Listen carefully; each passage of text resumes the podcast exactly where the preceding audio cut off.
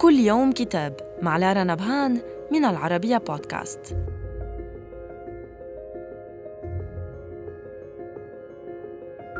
كتابنا اليوم بعنوان وينستون تشرشل His Times, His Crimes أو وينستون تشرشل أوقاته وجرائمه.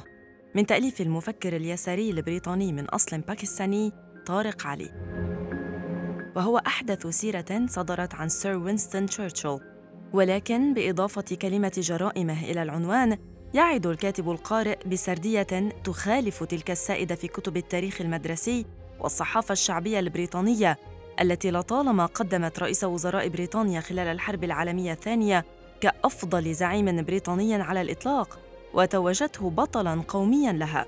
والواقع أن تلك مهمة صعبة تولاها علي ليس لقلة المواد أو غياب الوثائق. فهذه في الحالة التشرشلية تحديداً متوفرة بكثافة وهناك أرشيف ضخم عن دور الرجل وحياته المهنية ومساهماته تحتفظ به الدولة البريطانية بأشكال متعددة كما تحتفظ بوثائق مجتمعات كثيرة من الهند إلى مصر إلى كينيا تعاطى معها في إطار المهمات السياسية المتعاقبة التي تولاها ضمن هيكلية النظام البريطاني.